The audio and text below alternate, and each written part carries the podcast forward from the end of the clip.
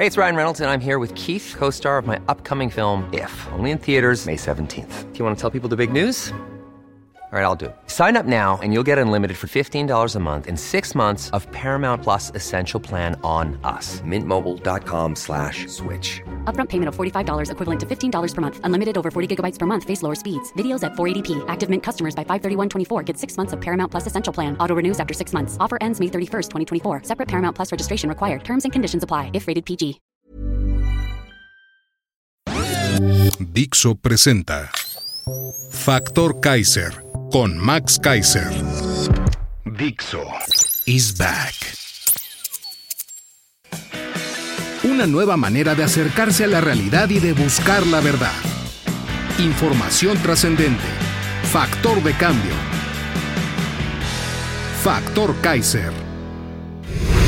Estamos en Sao Paulo, Brasil. Estoy en el Regional Summer Academy de la International Anti-Corruption Academy. Desde hace 10 años pertenezco a la facultad de esta organización que creó Naciones Unidas para estudiar los temas de corrupción, para entenderlos y para tratar de encontrar entre las diferentes personas del mundo los tópicos, las soluciones, los métodos que están utilizando en diferentes países del mundo para atacar este flagelo de las democracias liberales. Desde hace 10 años doy cursos tanto en las dos maestrías como uno especializado en contrataciones públicas y precisamente me invitaron otra vez a hablar de este tema, de la corrupción en contrataciones públicas, que es un fenómeno tan global, tan latinoamericano, tan complejo y la idea es ver cómo lo resolvemos. Y no podía dejar de hacer programa porque lo que está sucediendo en México es gravísimo. Sí, es gravísimo lo que están tratando de hacer con el INE. Y de eso se va a tratar el programa de hoy. Se va a tratar de ver ¿Cómo le hacemos para defender al instituto de tres cosas que quiere intentar el presidente? La primera es la que hemos estado peleando desde hace tiempo, la destrucción vía reformas legales, la destrucción vía la constitución, que ya frenamos, y las leyes, pero también desde la parte administrativa. Dos, ¿cómo le hacemos para frenar desde la sociedad civil este intento de captura que tiene el presidente y su partido a través del Consejo General, imponiendo a sus propios candidatos, imponiendo a personas que le son absolutamente leales y violando los principios constitucionales clarísimos de imparcialidad, objetividad e independencia. ¿Cómo le hacemos tú y yo para proteger eso? Y el tercer elemento es, ¿cómo le hacemos para caminar hacia adelante? ¿Cómo le hacemos para empezar a plantear estrategias más concretas para estar ahí, defendiendo al instituto, protegiendo nuestra constitución, protegiendo nuestras leyes, tratando de frenar cualquier, cualquier ataque. Porque si falla en estos, si vuelve a fallar en la parte legal, si vuelve a fallar en la parte administrativa y presupuestal, en la imposición de personas en, la, en el Consejo General del Instituto, lo va a seguir intentando de todas las maneras posibles. Y tú y yo tenemos que estar siempre muy atentos, pero también muy pendientes de nuevas estrategias que podamos plantear. Así que acompáñame a ver estas tres cosas, estos tres temas que nos deben ayudar a ti y a mí para estar muy atentos, que nos deben ayudar a ti y a mí para estar con métodos y estrategias concretas para defender a nuestro instituto. Acompáñame. Tema número uno. La Corte sí defiende la Constitución y sí quiere resguardar el sistema electoral. El viernes 24 nos enteramos de una gran noticia. Y sí, sí es una gran noticia, que no te la quieran escatimar. El ministro ponente de la controversia constitucional que interpuso el Instituto Nacional Electoral, Javier Laines, un valiente ministro, decidió otorgar la suspensión de la demanda de controversia constitucional que interpuso el INE, además de admitir la demanda. Esto es importantísimo y te lo, te lo quiero explicar. Muchos la minimizan porque dicen es que no se ha resuelto el fondo, apenas es la suspensión y tienen razón. Apenas se tiene que estudiar todo el fondo, se tiene que estudiar todas las inconstitucionalidades que se han demandado respecto del infame Plan B. Pero la suspensión de la vigencia del Plan B de manera indefinida es importantísimo. Te explico por qué. Los López, tanto el que ejerce en el Palacio Nacional como el que despacha en la Secretaría de Gobernación, querían generar caos con el infame Plan B. ¿Qué quiere decir esto? Con la publicación de este, lo que pretendían era que se suspendiera cualquier capacidad que tenía el instituto con las leyes anteriores, que empezaran los recortes, los moches, los tasajos de partes del instituto, que empezaran a correr gente, que empezaran a generar descontento, enojo, debilidad en el instituto y que después la Corte resolviera la inconstitucionalidad del Plan B ya con el caos generado. Ahora va a ser al revés y ese es el gran triunfo, porque se publicó el infame Plan B, pero Laines con la suspensión lo frenó, frenó su aplicación. ¿Qué quiere decir esto? Lo que quiere decir es que hoy el instituto se rige por las leyes anteriores, no por las que entraron en vigor con el infame Plan B. La estructura es la anterior, sus funciones son las anteriores, sus capacidades son las anteriores.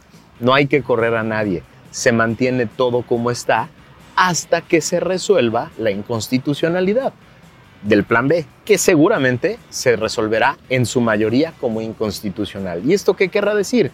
Que solo tendrá que hacer algunos ajustes el instituto de aquello que sobreviva a esta controversia y a varias otras que hay ya planteadas ante la Suprema Corte de Justicia de la Nación. Por eso sí, sí es un gran triunfo de la ciudadanía, sí, sí es una decisión muy valiente y muy importante del ministro Lainez. Ahora, los corifeos, legisladores, legisladoras, porristas y demás ya sacaron el discurso que quieren plantar sobre la decisión de Lainez a lo largo de esta y las siguientes semanas. ¿Qué legitimidad tiene una persona respecto de la voluntad del pueblo expresada en las mayorías? Bueno, estos idiotas no han leído la Constitución y no entienden que es una democracia. Y si les digo idiotas porque alguien que está de legislador es parte del constituyente permanente. El constituyente permanente es el órgano legitimado para reformar la Constitución.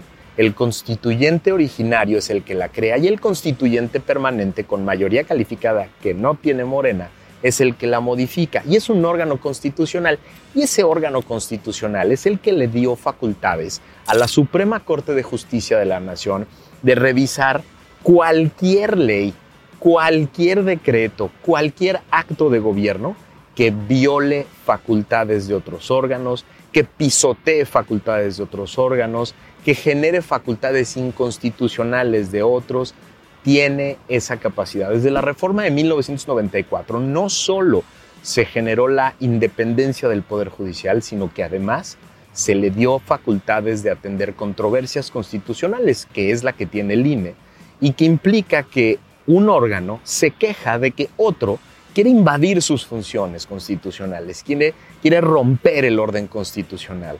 Laines, pendiente de esto, revisando todo lo que implicaba el plan B, dijo sí, si dejo que viva, si dejo que se mantenga vigente, se pueden generar daños irreparables que por lo tanto tengo que frenar en este momento.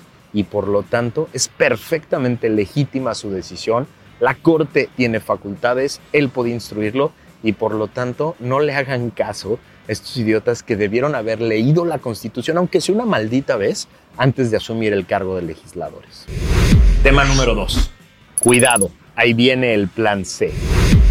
Sí, fallaron con el plan A de destruir el Instituto Nacional Electoral y la democracia mexicana a través de la Constitución. Van a fallar, no me queda duda, van a fallar con su infame plan B porque la Corte va a declarar inconstitucionales la mayoría de las infames reformas que pretendieron a través de la ley. Pero ahora viene el plan C, que es tratar de invadir al Instituto Nacional Electoral con personajes abiertamente, claramente morenistas a través del Consejo General. A ver, los partidos políticos son la representación de parte de la población tienen todo el derecho del mundo los partidos políticos a tener leales, afines, fanáticos incluso. Yo no tengo ningún problema con que Morena tenga fanáticos, tenga leales, tenga afines y que los ponga en sus gobiernos, en candidaturas a los cargos de elección popular con, los que compite. No tengo ninguna bronca de eso, se trata la democracia. Qué bueno que tenga leales, qué, qué bueno que tenga personas que le responden directamente a López.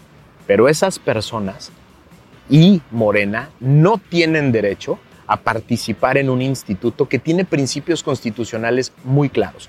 El artículo 41 de la Constitución dice que los principios rectores del Instituto Nacional Electoral son la imparcialidad, la objetividad y la independencia.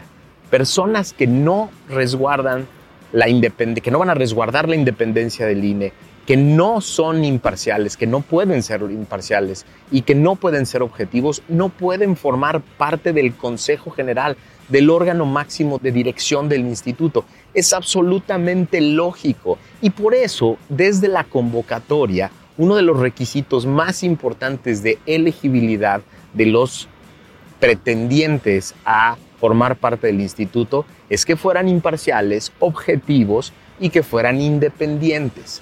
No hizo bien su chamba el comité evaluador, no la hizo.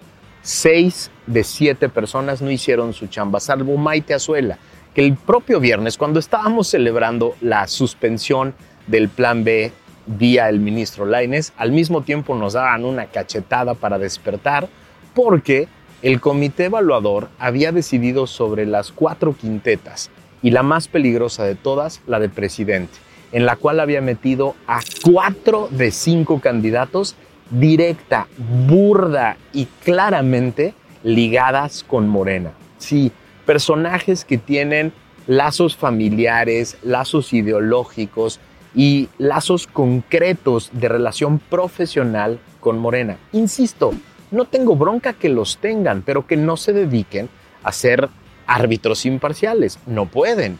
Que se vayan de candidatas de Morena a lo que ellas quieran. Tienen todo el derecho del mundo a participar en la vida político-electoral del país, pero no como árbitros no como árbitros. Ahí no es su lugar, ahí no es su chamba. Nosotros tenemos que estar muy pendientes de todo este proceso y tenemos que impugnarlo de todas las maneras posibles.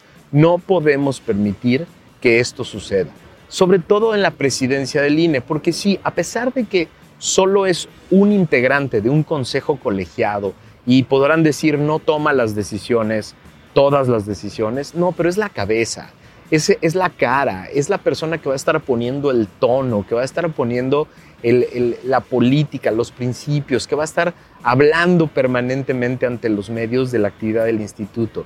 Y la que es la favorita, la hermana de la secretaria del trabajo, hija de otra persona que trabaja en Morena, hijo de, hija de otro cuate que se dedica al derecho laboral en favor de los intereses de Morena, esa persona declaró abiertamente, se filtró el video, declaró abiertamente que viene a defender el plan B, que viene a rechazar cualquier permanencia de los principios anteriores y ya también reconoció que no tiene idea de derecho electoral. Lo dijo abiertamente. Dijo, no, yo de derecho electoral no sé, yo sé de, otros, de otras materias, de ese no sé, pero tengo muchas ganas de aprender, como dijo algún otro clásico. No podemos permitir esto, porque si logramos defender la inconstitucionalidad del plan B, tenemos que evitar que desde adentro, desde el órgano máximo, se trate de minar las capacidades y la legitimidad del instituto. Tema número 3. Cuidado, ya hay plan D. Sí.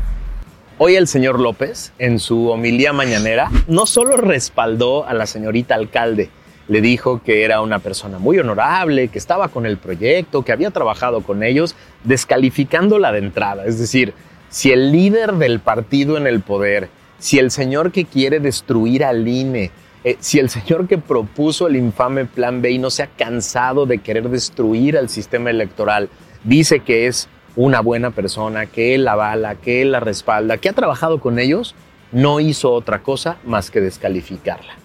Pero no se quedó ahí en la homilía mañanera. Dijo claramente que hará todo lo posible desde el gobierno para evitar que se vote por los candidatos de la oposición. Y esto es gravísimo. Es una falta electoral, es una falta administrativa electoral, pero también es un delito. Sí, es un delito y sobre todo anunciarlo que de manera sistemática y permanente el gobierno dijo hará todo lo posible porque no se vote por los conservadores, dice él. Sí, es el reconocimiento de que va a violar la ley electoral, de que va a violar la ley electoral y la ley penal que le impide al gobierno utilizar su foro, sus recursos públicos, sus políticas públicas, a los aparatos de seguridad, ya vimos también a los aparatos de inteligencia y espionaje, para tratar de romper el equilibrio, romper la equidad y tratar de bloquear las opciones políticas. Esto tampoco lo podemos permitir. El plan D ya anunciado el día de hoy, él le dijo plan C porque él, él, no acaba de reconocer que quiere imponer a sus fieles en el Consejo, pero bueno, el plan D es tratar de impedir que haya alternativas, tratar de impedir que haya equidad y equilibrio en la competencia, tratar de evitar, sí, que un instituto electoral que se mantenga fuerte y vigente pueda estar sancionando y callando al presidente, a la regenta, a los gobernadores y a los legisladores que pretendan hacer de esta elección un cochinero, un lodazal, un lodazal desde el gobierno, una elección de Estado, de las que tanto se quejó durante toda la vida. Lo tenemos que impedir a toda costa, tú y yo, en todas las redes sociales, en todos los foros en los que estemos, en todos los lugares en donde estemos. Yo aquí voy a hablar de eso, ¿eh? Sí, voy a hablar de la corrupción en contrataciones públicas, pero entre otras cosas voy a hablar del mecanismo de la corrupción. ¿Qué es el mecanismo de la corrupción? El mecanismo de la corrupción consta de cuatro piezas. La primera pieza tiene que ver con las elecciones. En las elecciones, personas le meten lana, le meten dinero a financiar proyectos para después ponerse a mano, segundo elemento, en los nombramientos. Vigilar que haya nombramientos de afines. Tercer elemento, para ponerse a mano en las contrataciones públicas, para que les den contratos y puedan hacer con ellos lo que quieran. Y cuarto elemento del mecanismo de la corrupción, recuperar a través de los contratos que se amplían, que eh, mejoran sus, sus, condiciones, que se hacen más caros, etc. Imagínate los tres proyectos que están corriendo hoy. Sí, Dos Bocas, el tren Maya, el Chaifa, pero además súmale el tren México-Toluca. Todos esos forman parte del mecanismo de la corrupción. Son proyectos que ya triplicaron su costo. ¿A dónde se va esa lana? ¿Quién se la queda? No, no se la quedan solo los empresarios que se pasan de lanza. No, no se la quedan solo los funcionarios que, se intercambian favores. Esa lana acaba en campañas políticas. Y eso es lo que el gobierno no quiere que veas. Y yo voy a hablar de eso aquí. No necesariamente poniendo nombres y apellidos, pero voy a hablar de eso. Voy a hablar del mecanismo de la corrupción porque es un mal latinoamericano. Todos los países del mundo sufren de eso. Luego te platico cómo fue. Gracias por haberme acompañado. Como ves, Factor Kaiser no para. Esté donde esté, vamos a estar platicando tú y yo de lo que es importante, de lo que es relevante, de lo que va a cambiar la vida de nuestro país. Por eso ayúdame a compartirlo por todos lados y ayúdame a que esto se convierta en conocimiento de todos para que todos podamos entrar en las grandes discusiones.